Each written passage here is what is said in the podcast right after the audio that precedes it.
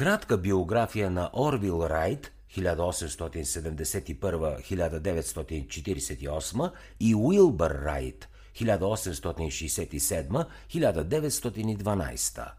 Тъй като постиженията на тези двама братя са тясно преплетени, събрали сме ги на едно място и ще разкажем за тях едновременно. Уилбър Райт е роден през 1867 в Милвил, Индиана, а брат му Орвил през 1871 в Дейтън, Охайо. И двете момчета получават гимназиално образование, но никой не е удостоен с абитуриентска диплома. И двамата имат влечение към механиката и проявяват интерес към летенето.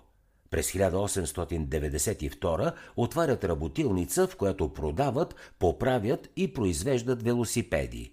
Това им осигурява средства, за да се отдадат на най-голямото си влечение – изследвания в областта на въздухоплаването.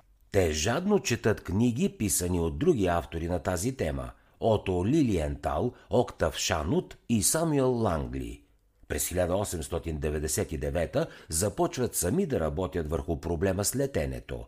През декември 1903, след 4 годишен труд, усилията им се увенчават с успех.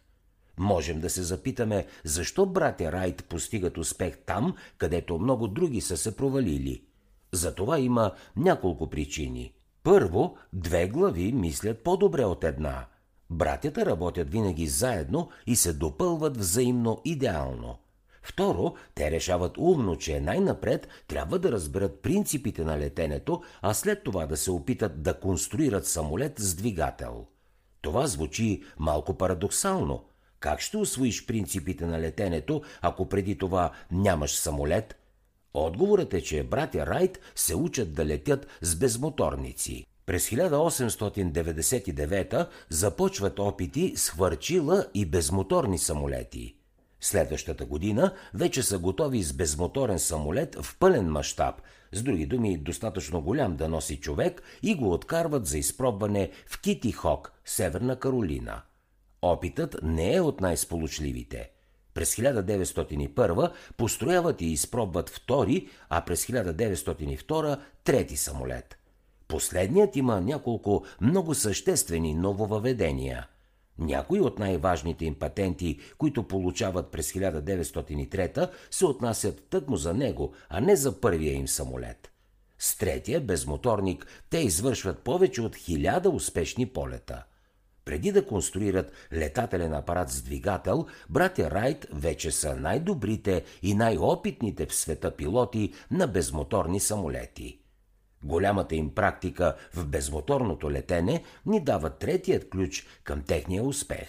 Повечето конструктори, опитвали преди тях да построят самолети, имат най-вече една грижа – как да вдигнат апарата си от земята. Братя Райт правилно осъзнават, че най-големият проблем е как да овладеят самолета, когато той вече е във въздуха – ето защо отделят много време, за да го направят по-стабилен и да поддържат управлението му по време на полет. Те успяват да измислят трипосочно управление на самолета си и така му осигуряват пълна маневреност. Освен това, братя Райт внасят важни подобрения в конструкцията на крилата.